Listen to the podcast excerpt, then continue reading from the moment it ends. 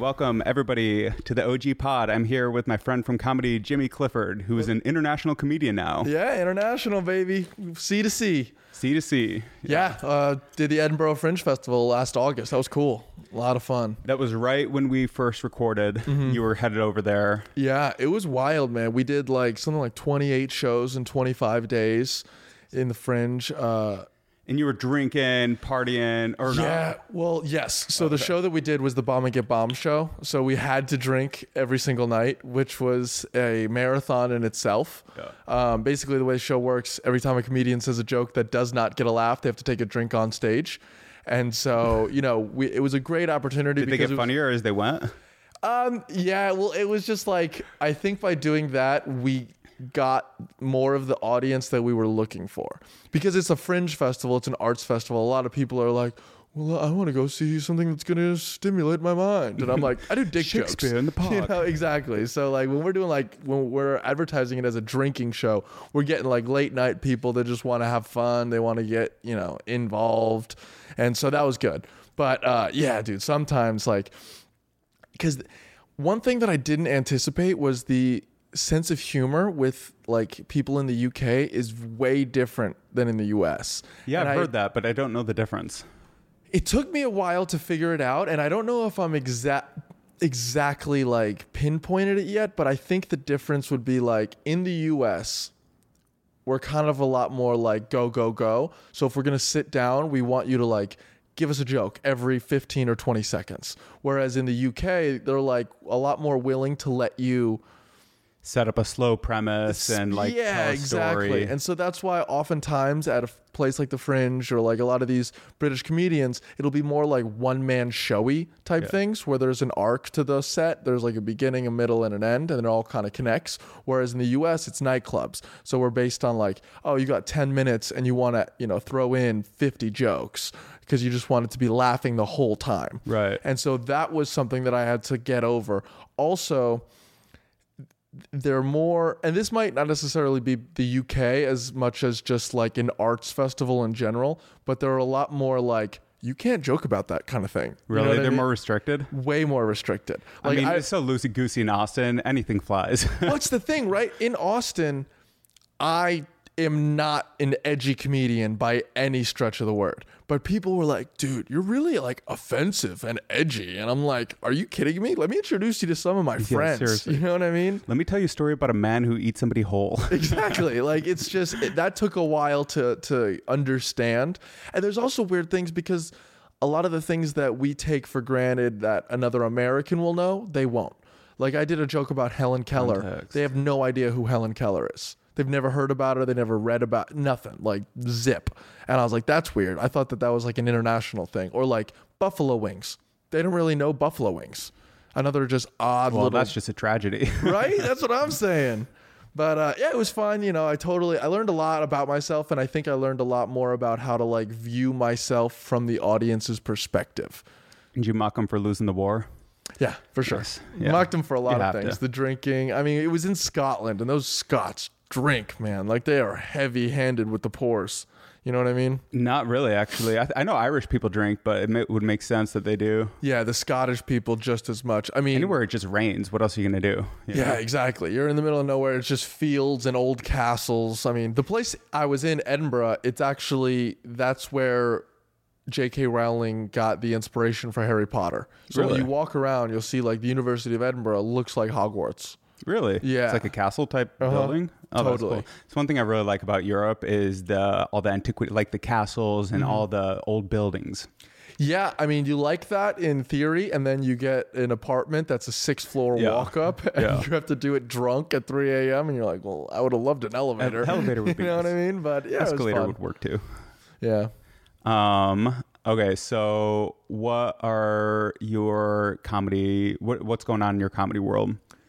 So right now, I'm doing a lot actually. So I have my show, the Jimmy Clifford Show. We uh, drop episodes every week, and um, people call it a podcast. I wouldn't necessarily call it a podcast. It's more of like a YouTube show because the way that we edit it and the things that we do, it's more visual than it is audio. So like you can listen to it on Spotify or po- or Apple Music or whatever, but you know, we just add so much more flavor into it. Like our producer JJ, he um he doesn't talk as much on the show, but then like his sense of humor comes in so clearly when you watch the episode. You know what I mean? Which is interesting that you can like be, still be such a part of it. I mean, you totally understand from editing Yeah. these clips that like it's two different lot- voices. Yeah, a lot of the story that you tell is done in the editing. hmm totally.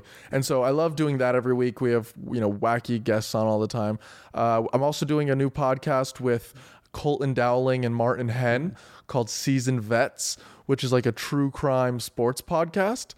And uh, that's a lot of fun because Martin loves sports. I love sports. Colton does not love sports. And so, like, every week, What's the crime part? You're like well, we investigating. just do, yeah, we like go in, in depth on like these different stories. Like we have an episode coming out about um, Qatar and how we think that they might have bribed to get the World Cup. You know, because there's no Oh, yeah. reason that it should have been there. I mean, they had to build seven soccer stadiums. and didn't they use like slave labor or something? Oh, something? people they died say? during it. Yeah, Yeah, they, yeah. So just for an example, uh, I think the World Cup was in China the last time, and they ended up spending like maybe two billion dollars on the World Cup, whereas in Qatar they've spent two hundred and twenty billion dollars preparing for this World Something's Cup. going on there. There's like no reason it should have been there. It was ranked like 113th. You know, they went they were out of the World Cup within the first round. Like it, it, there was a whole lot going on there.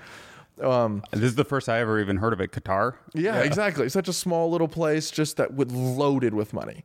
Um, but so we kind of talk like about that oil stuff. money or what do they got? Oh, it's like the royal family, dude. Yeah, oil money, like big, big bucks. Wow. Yeah, like It's hard to get hard for me to get into the World Cup. I thought I saw maybe Hans posted this. Somebody had a good meme where they were like the most exciting parts from every game, and it was just like two scores. yeah, exactly. I know soccer is much more boring than like football or basketball because it's just slower pace. It's just like, running I'm sitting here for 90 minutes and there's and then they fake score. injuries. Yeah. Oh yeah, they're flopping all the time. It's ridiculous.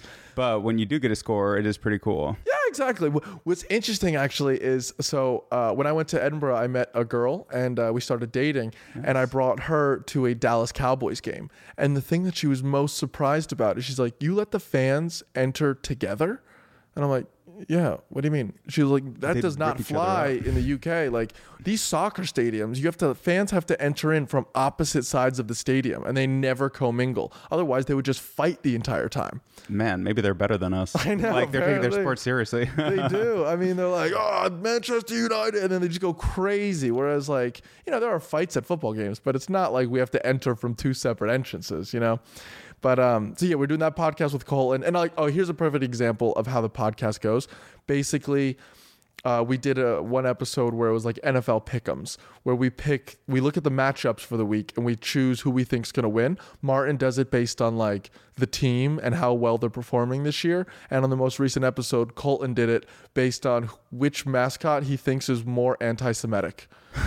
so he's like, "Ooh, the Chargers. That's pretty anti-Semitic. I'm gonna have to go Dolphins." So he's There's just, a lot of legacy hate in there. Yeah, exactly. What is going on with this anti-Semitism? dude, I don't know. Kanye's a trendsetter, I guess. I guess. I, yeah, is that the trend we want to be setting? Uh, did you see the shit he said on Alex Jones? Oh my God, he's he's been crazy. I mean, It's this- so fucking crazy. I don't understand why we keep listening to him. We're like, we all know that he's crazy. It'd be like putting a guy that's yelling on the subway on like the biggest platform in the world and Yeah. being like, so tell me what you think, and then getting angry based on his opinions. Well, except if that guy made like banger music every single time. I know. Did you hear he just dropped a new song? Really? Oh, Yeah, I'll really have to good. check it out. It's Really? what is it? It's really called? good. That's I'll- the I mean, I'll problem. They're like, oh, you know, it's this the mo- the best song he's dropped in five years, and he did it after he just went off on the most like funny. wild, you know, media tangent. It makes you wonder how much of these artists are being influenced by like I don't know their mental illness. like Yeah. obviously he's got something. You know, I think a lot of people have like some kind of form of like bipolar or schizophrenia. I don't know what it is, but Yeah. whatever it is, it seems to be actually an edge. Like it actually seems to be part of their creative. I um, think- abilities. Not that it has to be. Not that you have to have that mental illness to be creative or whatever. I feel so with creativity. I just think it's perspective.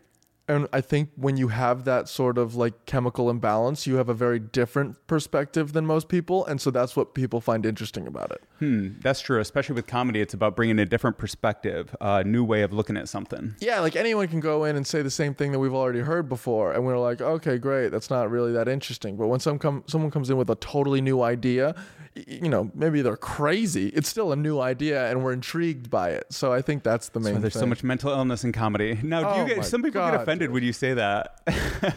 There is. I mean, anyone just that's think been offended. entertainment. Yeah, and anyone that feels the need to like get up on stage and tell a room full of people, "Look at me." There's something wrong with them. yeah, You know what I mean? This is what I think. Pay attention to me. I just I so wish all the time that I had like whatever it is inside me that would just make me happy enough to just be like, you know, a contractor. No, this is better. This is Uh, more is fun. it better? Oh, it's so much more fun. Hang out at the creek, go do podcasts during the day, do mics at night. Ma- okay, here's the thing. Like So- that's pretty fun. I have a really good friend, and what he does is, you know, he lives up in the middle of nowhere, New Jersey, and all he cares about is snowboarding and fishing. That's cool too. That dude is the happiest guy I've ever met in my life. He's not even particularly good at either, but he just likes the act of doing it. And I'm like, Yeah. bro, that's so achievable. Your your dreams are like there. It's incredible. Like you you are living the best life you could every single day. I mean, that's the importance of just doing what you actually enjoy doing. Yeah, exactly. Instead of like what gives you status or what gives you prestige or even money or income or Yeah, all or like things. you talk to these comics, like, why aren't I getting booked more often? And I'm like, oh my god, Such a bad attitude. I think we talked about that a little bit. Uh, one of the attitudes I used to have with YouTube that I'm discovering, unfortunately, is like YouTube doesn't recommend my stuff. YouTube doesn't do me justice. Mm-hmm. Yeah, and well, then, it, you know, that's it. It just it won't until it does. until it does right well but like i mean i was looking at my stats and i was like these are on par with other people now when i actually go and i'm now that i'm getting a little bit better at uh, the click-through rate and Yeah. you know actually getting people to watch the video my retention isn't that great you mm-hmm. know it's But not it's, like it's just terrible a skill, right? You just keep Yeah, learning yeah. how to do this thing. But but now I'm thinking a lot of this like shadow banning and people feeling like YouTube is like not you know I just think their content isn't that great yet. Like Yeah. their jokes aren't that good yet. They're just 100%. not that entertaining. Hundred percent. Yeah. Exactly. And like that's the thing I always tell myself. Like you know, sometimes I'll make a video where I'm like, oh, this is really cool. I think it's gonna do really well, and then it won't, and I'm like, oh, why? And then like three months later, I'll look at it again, and I'm like, oh, that wasn't that good. Yeah. You know what I mean? Like Yeah. I Oh, truly totally. do think the best rises to the top, and as long as you just keep producing stuff, it's gonna pop eventually. Or if not, who cares? Just enjoy the act of doing it, like you Yes, said. exactly. One of my favorite things that you said that I think about a lot is the quote, maybe you can remember who it was from, that anything creative is like turning on an old dirty faucet. Yeah, exactly. And it's like. Mm-hmm. kind of muddy water at first, but if you just let it keep running out, it becomes clear and clean. Yeah, that was Ed Sheeran. Ed Sheeran. Oh, that's great. It was Ed Sheeran. Huh. Yeah, I um I love all those like types of quotes. You know what I mean? Yeah. Just like because I think that this It's is true, a though. very yeah, hundred percent it's true. And when you have that attitude about it, you're just going to be a lot happier as a person, and then therefore your content will be better. and patient with yourself and you know accepting a bombing and Mm-hmm. you don't you know you, it's all like a learning and improving process one of the things i've been thinking about lately is how comedy is evolving so when i don't really know the history of comedy like perfectly but it seems like it came from this place where it was kind of like more slapsticky kind of like or maybe that was just the time um but it was. Are you talking just comedy or are you talking stand up in particular? stand-ups in particular okay so i guess yeah no i am talking comedy but i'm i'm i, I wonder how stand-up is evolving specifically from podcasting and youtube because they just go so well hand in hand Mm-hmm. like they're perfect for each other you're going to be mining material or you know generating material in a podcast and then all of that is like baked and built to go on youtube as, as well as comedy Totally. and so they all like yeah like what do you think of, do you think there's anything happening there Stand up is in a very American art form. Mm-hmm. And I don't know if you know this, but the way that it actually started was guys like Lenny Bruce would go and they would be talking to the audience in a strip club in between performers. at a strip club Yeah, that's where it started. That makes a lot of sense. Yeah. Um, well, actually, if we're if we're going back even further before Lenny Bruce, um, who you know uh, Samuel Clemens, Mark Twain. So what he did was he would just start writing these funny little uh, articles in newspapers, and then he noticed that there was this one guy that would take all of his articles and he would bring them on stage and read them to people. And they, he was selling out theaters and doing all this. And he's like, "These are my art.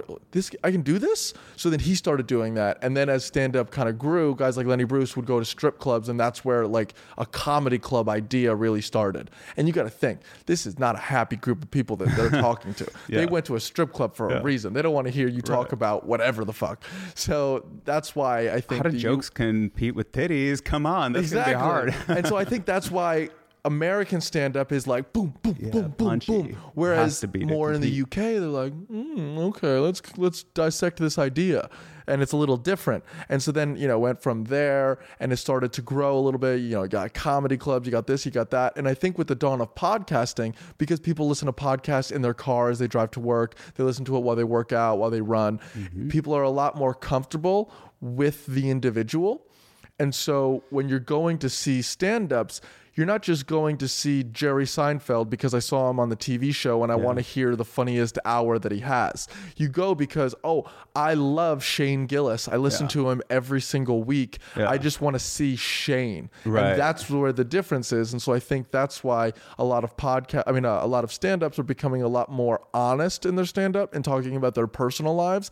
And they don't feel the need to necessarily just be as relatable to everyone else because they already have that built in context. Yeah, that context is another thing we talked about. Well, Mm-hmm. I think we talked about, but is a huge part of comedy. Yeah, totally. like if you're in Edinburgh, like you're talking about, like they don't know the same references, the same people. Mm-hmm. And that's something that I always think about, even in terms of like creating content on YouTube, is how much do, do you explain? How much do you assume that somebody knows because they clicked on this thumbnail and title, they have some context already? You know, that's a hard thing to figure out in Mm-hmm. Yeah, I- storytelling and entertainment. I totally agree. I think that's interesting because I mean, I'm still trying to figure out that kind of context stuff where like am I over explaining something? Should I just go for the meat and bare bones? I think on YouTube you're probably better off over explaining because if you do, people can just skip, it Right.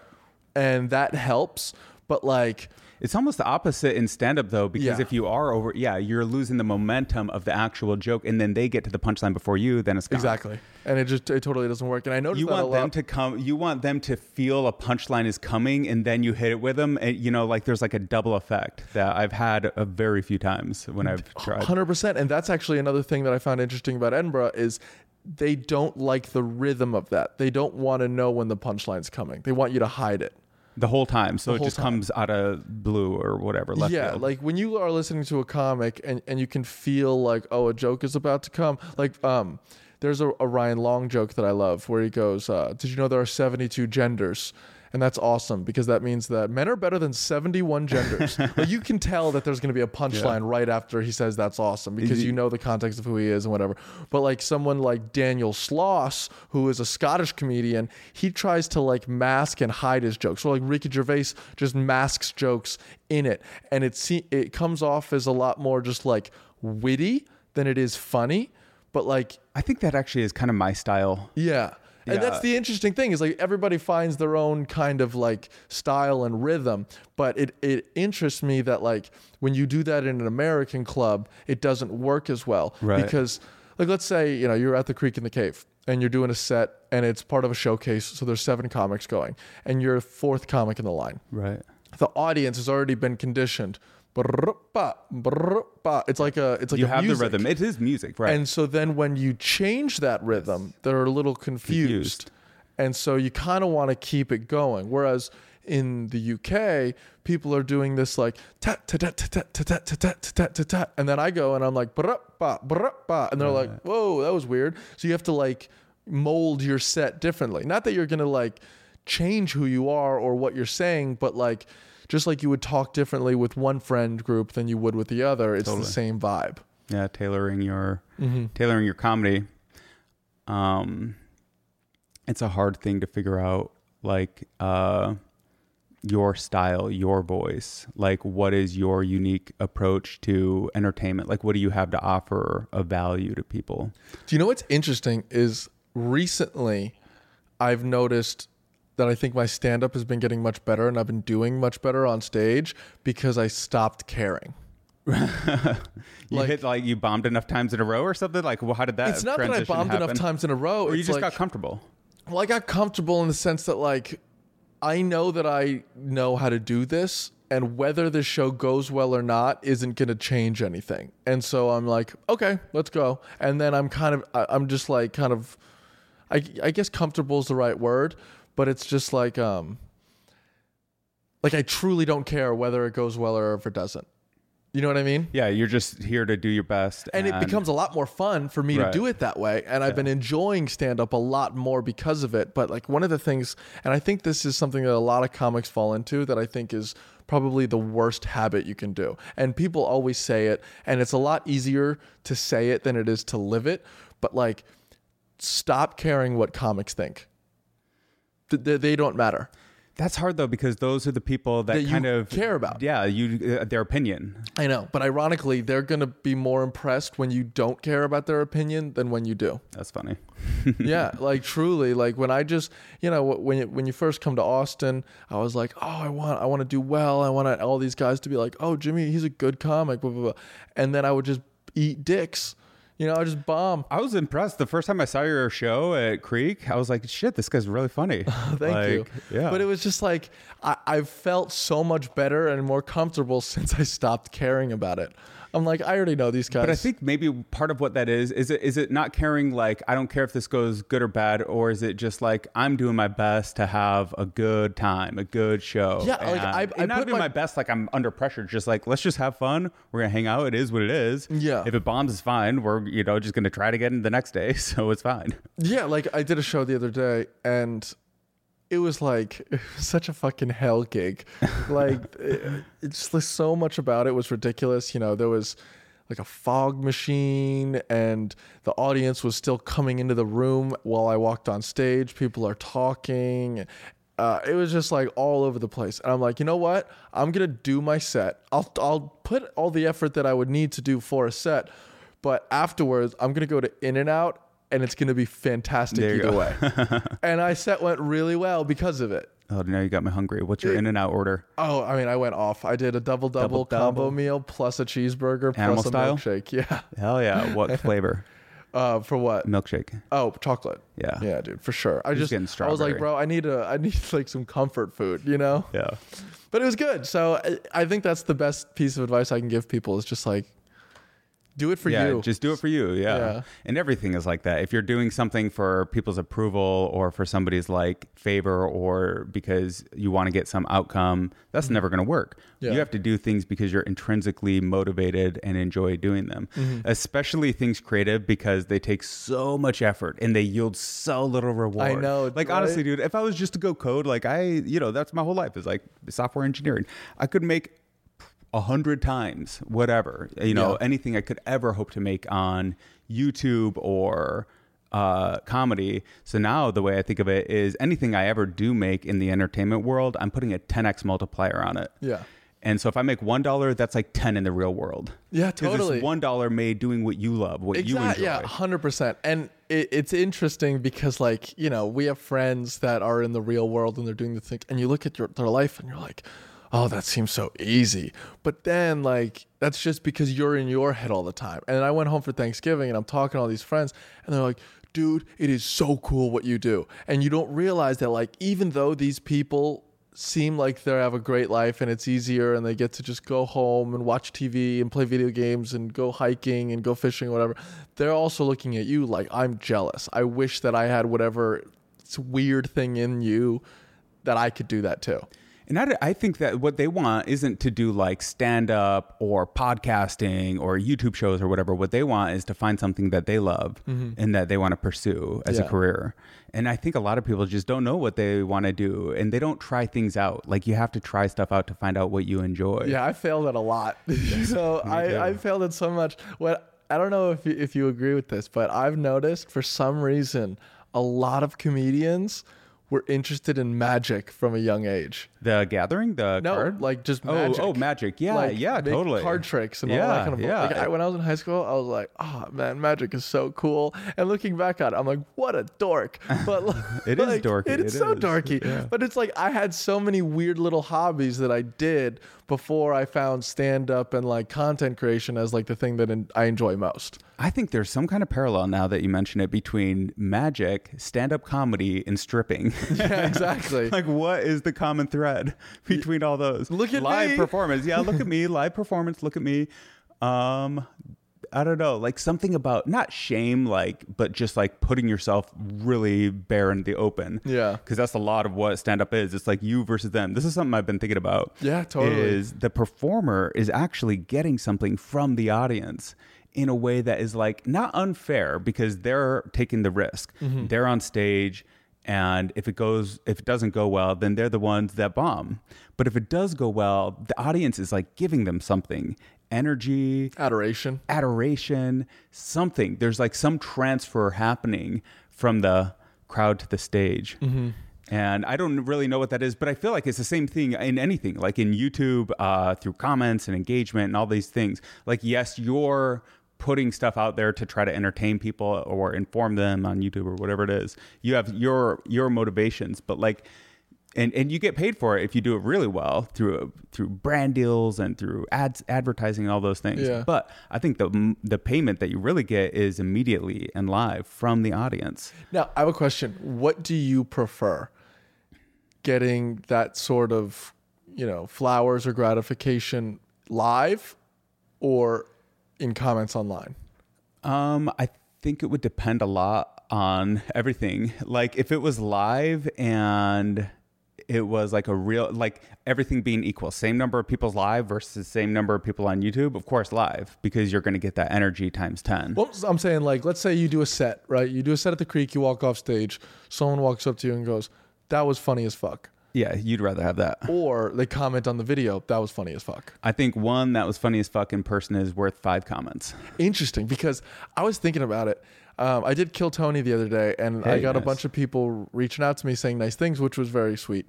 But whenever I'm in like doing stand up, I much prefer them to walk up to me and say, like, "Oh my god, that was great." I prefer that over like a comment. But if someone wants to like go in depth and be like, "That was so funny," blah blah blah, I don't. I get uncomfortable in person. Whereas when I see like a big long post written in a comment, that feels much better. Yeah, yeah. There's weird? there's nuances there, but I think generally like the feeling that you're chasing in live entertainment is that immediate feedback from the audience. Yeah. And I don't, you know, you're never going to get that from YouTube. It's nice to get a video that is no, one out of 10 Mm-hmm. and you know that always feels good. But it's not like the same as getting, um, I don't know, real laughter. Yeah. you know, Oh, well, the laughter, that's that's a totally different thing. I was just mostly talking about like the comments, but yeah, laughter I think is the greatest thing in the world. Like it's my favorite thing. I would even if you're just hanging out in the back. Oh, that's why that's literally I think the reason I do stand up is Yeah. just why So you can feel hang out in the back. comfortable Yes, to hang out with the comedians in the back. Dude, that's a big part of it. Actually, It's the- it's that's the only price you got to pay to, Oh my to God, so. Mm-hmm. deserve the company or whatever to earn the company. Because Yeah. we because everybody has to take a turn being embarrassed and you know like putting themselves on stage, Yeah, exactly. And, And- it, it, it puts us all on the same level too. right? And that lo- what is that level? That level is like we're people that are willing to put ourselves out there and. Uh, you know, take a little bit of a risk for Mm-hmm. the chance that we do something funny or like say something funny. Yeah, j- just like it's wild that we're willing to uh, risk all of the humiliation that come comes with it just for like a haha. Yeah, just You know I ha. Yeah, like that feels good when you start. Like that was a- worth it. Oh my god, I'm so validated. Like there's something there. You know what I mean? Like hours and hours of just going over your notes for like something that's so fleeting. yeah. But yeah, It, there- there's a lot of work that goes into it. I'm not really focused on comedy uh, in terms of stand up right now. I really want to get to the point where I feel confident in my ability to create a good show on YouTube, Mm-hmm. both through this podcast and I have another channel called Hot Takes, which is actually a pretty strong comedy outlet for me. It definitely scratches a very similar itch yeah, yeah. of just saying the thing. Like you want to get your idea out there. Yeah, I agree. I think um, over the past couple of years, I've really focused uh, on stand up just so I can get a more comfortable and uh, feel like I belong. And now that I do, I'm kind of focusing more on the content creation and trying to like build the actual audience, Yep. just so I can stop fucking barking on the street like comedy show, comedy show, Yeah. comedy show. You know what I mean? I just want people to come. Right, Like, right.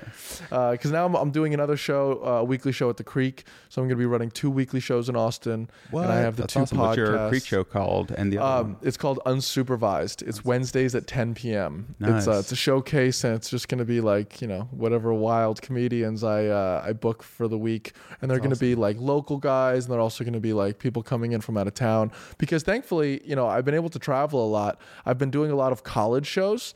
So um, I reach out to these colleges, I book uh, shows, and then we, me and a couple buddies will go out. Like we've done the University of Miami, we did uh, Kansas University the other day, we just did Southwestern University on Dude, that's Friday. awesome.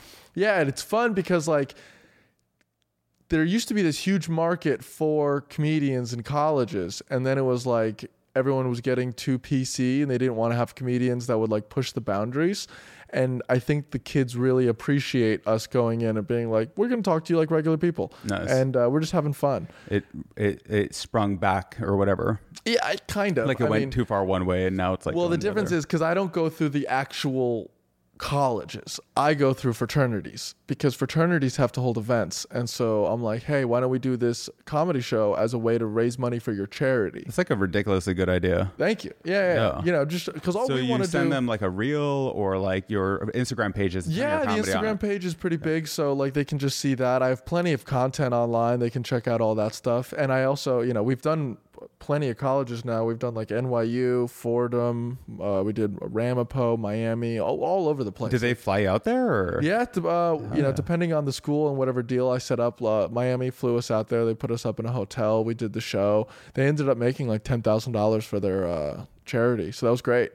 And um, I mean, you're getting there, man. That is the deal. Like Yeah. that's what real comedy is. Like Yeah. you're going places and telling people that you don't know what you think. exactly, hundred percent. And the kids appreciate it. Like they, they they want the comedy. And the good thing is because it's with fraternities and it's not with like the university in itself, we're not restricted in what we can and cannot say. yeah, that's a really good idea. Yeah, don't go through the colleges. Go through the frats. Mm-hmm. That's going to give you much better uh, population or like a, a better audience. Yeah, I will say sometimes it gets funny. Like we did a show at Southwestern University, and uh, you know we we booked it through the fraternity, and the um, all the dudes in the fraternity loved it. Like they were like, "This was hilarious. We loved all the comics."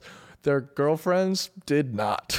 Their girlfriend like there was because you know they're college kids, so they're out, they're drinking, they're talking. So there was a lot of talking amongst them during the show, which was rude.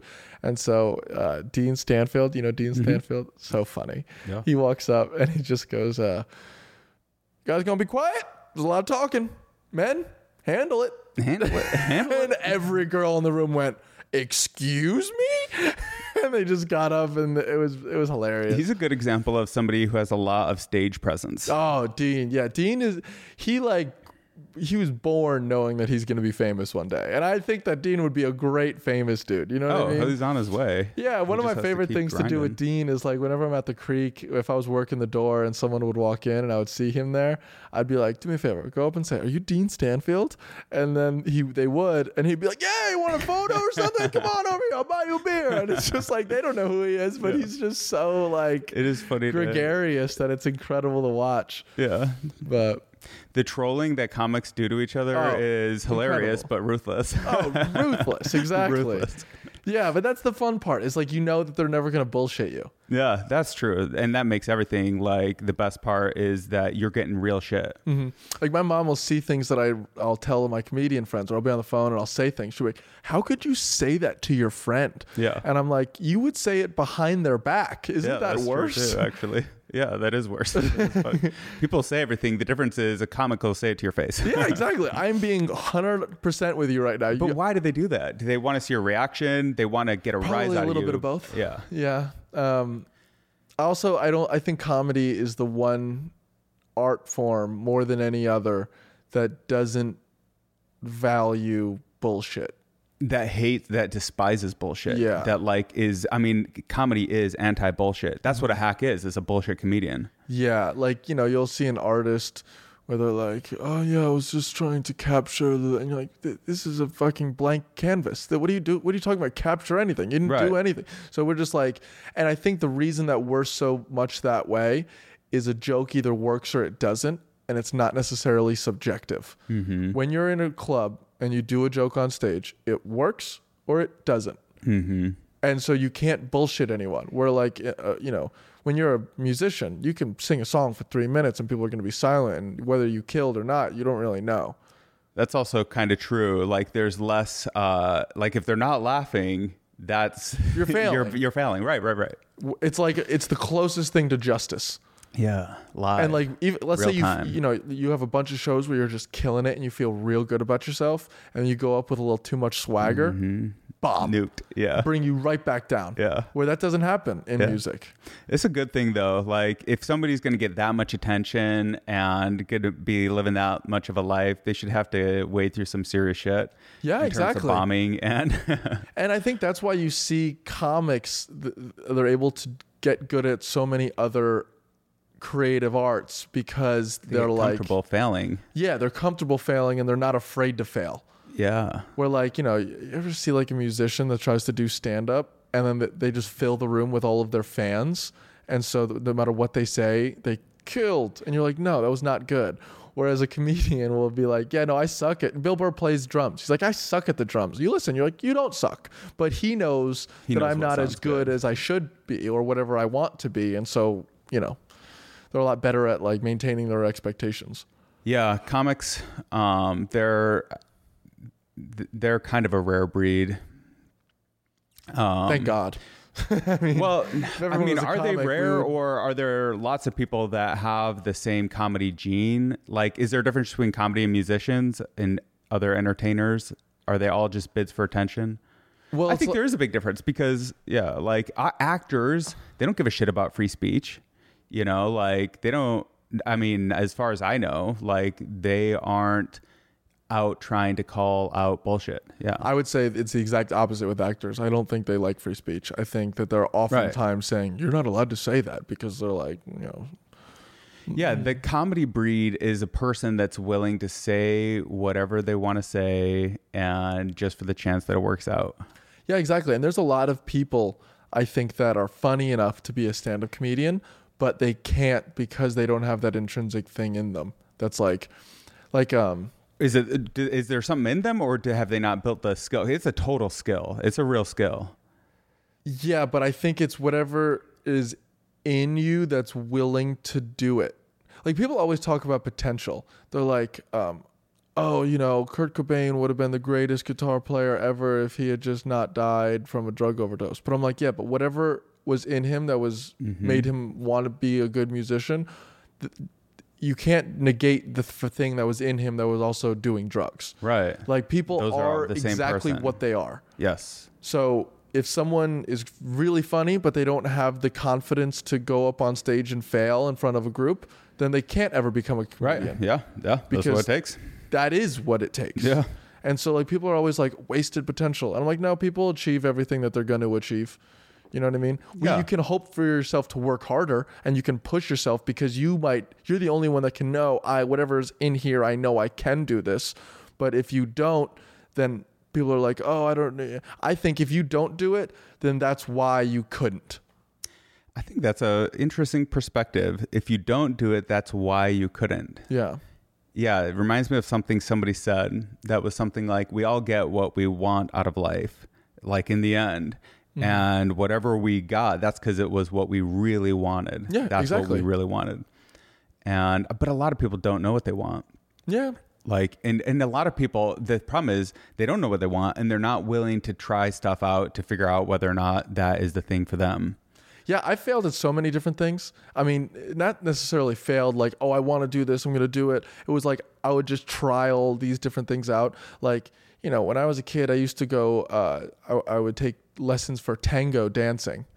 Uh, um, yeah, I mean, I, I, I learned like Bali dancing. I did magic. I, I, I played sports.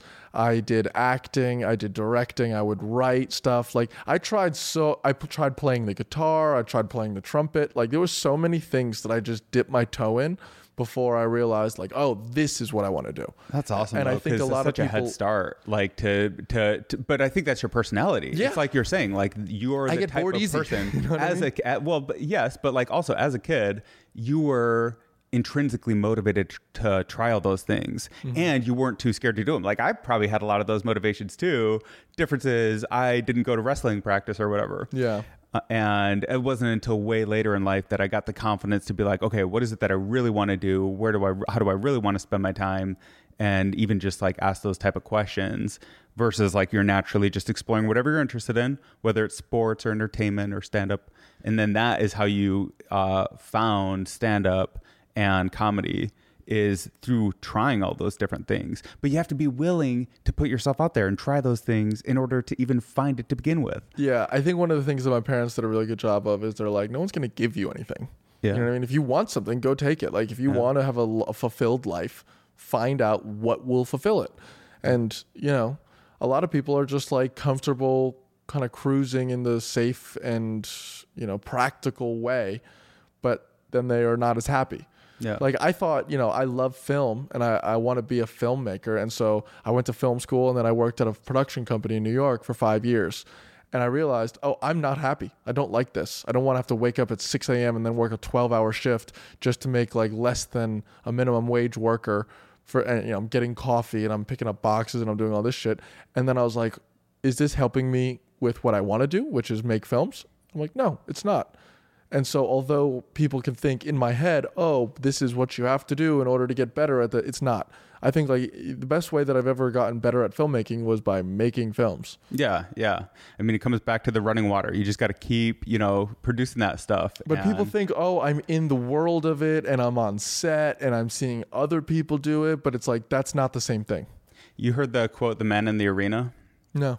I don't know. It's a famous person wrote it. I can't remember the full thing. It's like a couple paragraphs, but it, uh, it's a poem actually, and it talks about how the credit always goes to the man who's actually in the arena. On the sidelines, we all want to jeer at that man and say like, "Oh, he messed up." Like it's easy to point out how the person who's actually doing the thing failed. Yeah. What's hard is to actually go put yourself on stage. Totally. That's what's hard. Yeah, exactly.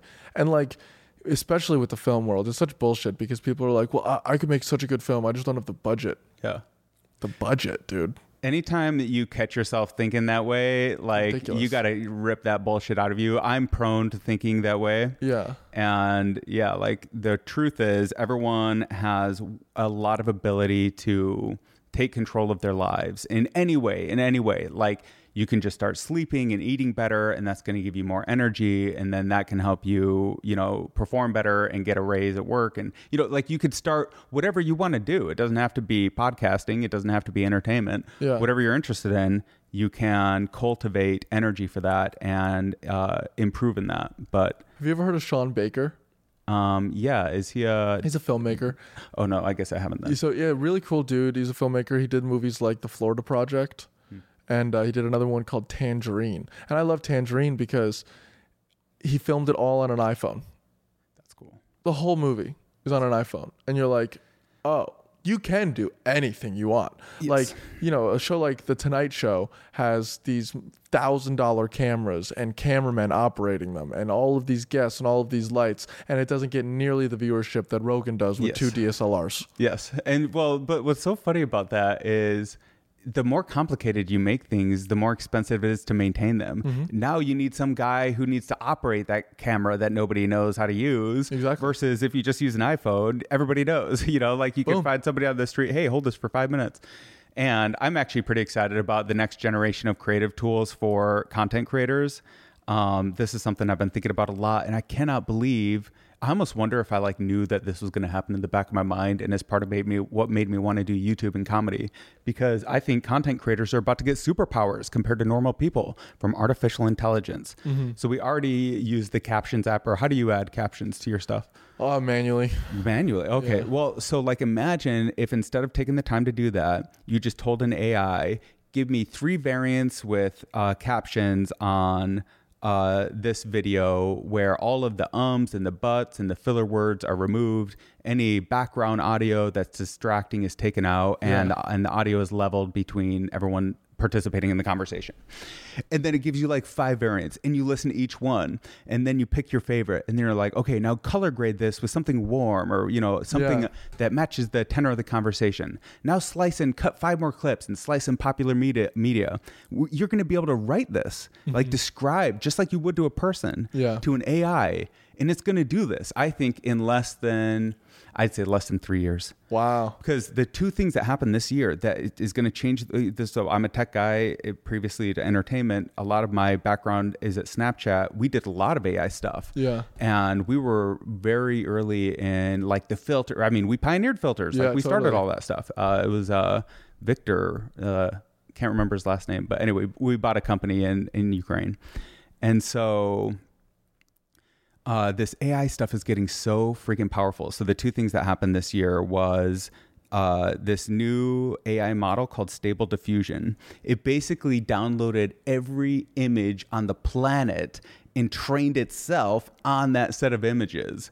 And so now there's kind of like this. Um, debate of like is that copyright like they've they trained on like copyrighted material or whatever but they- but it- what people don't see is like that's all just data now that's math it's like Yeah. in the model there's not like picasso in there and it's like I mean, no it's all transformed into just Data. the data just Yeah. zeros and ones in a model and then um you know the, how this stuff works is kind of complicated but it's also not you know it's like a lot of it is uh, just trying to rebuild our brains. We're trying to rebuild our brains. Like what does our brains have? We can compute stuff. We can think that's processing. We can store things memory that's like a hard drive.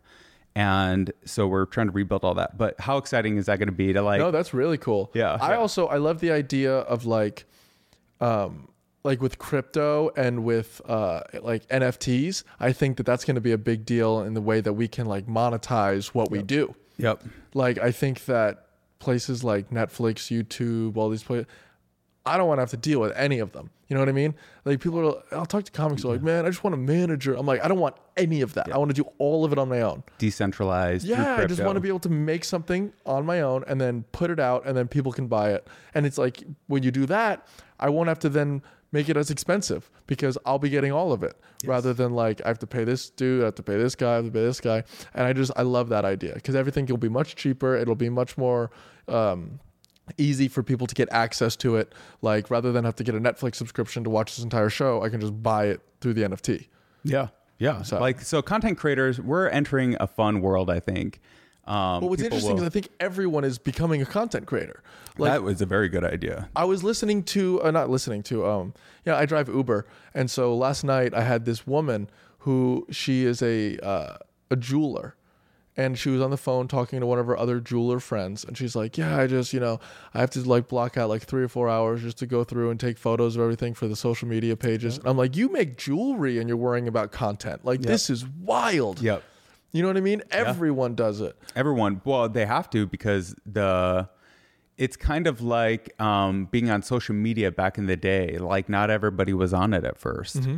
You know, like everyone is going to have a YouTube. I don't know, maybe not everyone because people, some people are just not interested. Oh, my cousin, he's a crazy hermit dude. All he like he uh you know, he's a big science guy, so he computer he's a computer programmer, but he lives in the middle of nowhere, Jersey.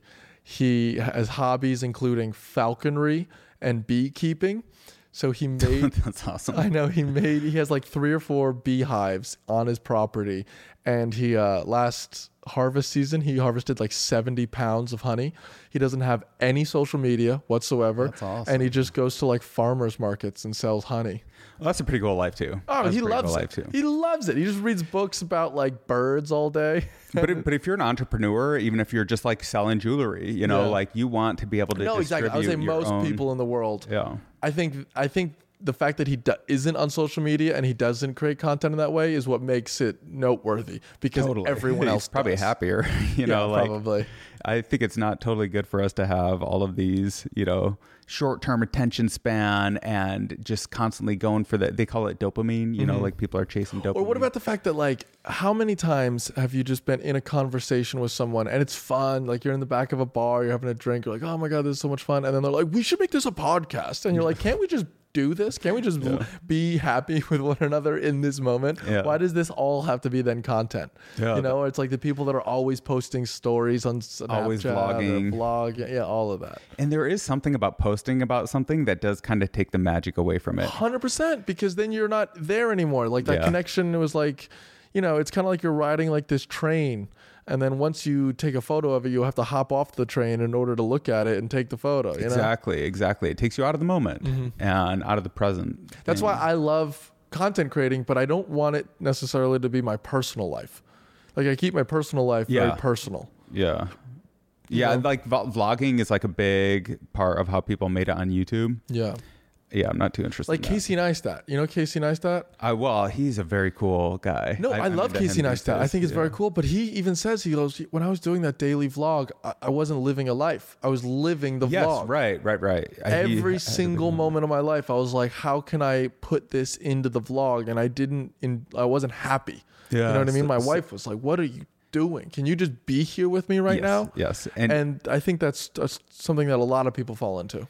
Yeah, it's hard to be present and just to enjoy things. You know, Mm-hmm. like I think a lot of people like just get into anxiety loops or whatever. I don't know. Like Well, why, I think why by people struggle to not be being present. is what puts people in those anxiety loops. Like over the past Yeah, three years, right. I've done a really a lot of work on just focusing on being present in the moment. Like for example, even with this new ridiculous haircut, someone's like, "So is Looks this like a good. perm?" Thank you. They're like, "Is this like a permanent thing?" And I'm like, "I don't believe in permanence. I have it right now." I have no idea what I'm gonna have, you know, a month from now, two months from now, and I'm not worried about that because I'm here right now. I like this haircut, so I have it. You know, I like doing stand-up comedy, so I do it. Like I, I'm not worried about like later on. I'm just trying to focus on the now, and that doesn't mean that I'm being like hedonistic and I'm not like, you know, I still eat Considering right and I'm still trying to like, yeah, I do jujitsu to keep myself in shape, but that's more because I enjoy jujitsu, so I want to do that now. I'm not doing like, oh, I'm doing jujitsu now, so in five years I'll be healthy. You know what I mean? Yeah, yeah. I just I'm, I'm always trying to focus on the present because I have a tendency if I focus on the future, then I start getting bogged down and it like Well, and the present is like way more interesting, you know, like 100%. it's always, yeah, especially if like you're out with people and you're like at a club or doing things, Mm-hmm. like that's the most interesting thing you're going to do that day. So you should just try to like, you know, enjoy it to the max. exactly because you never know. You know how often. Uh, unfortunately, I don't know if you, if you heard this. There was a comedian in Austin that recently died.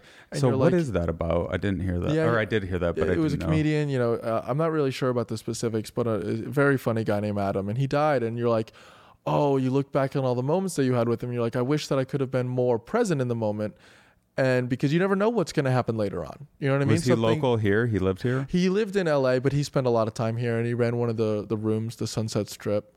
And Oh, so, yeah, just really cool dude, and like very nice and kind to literally every single comic that he met.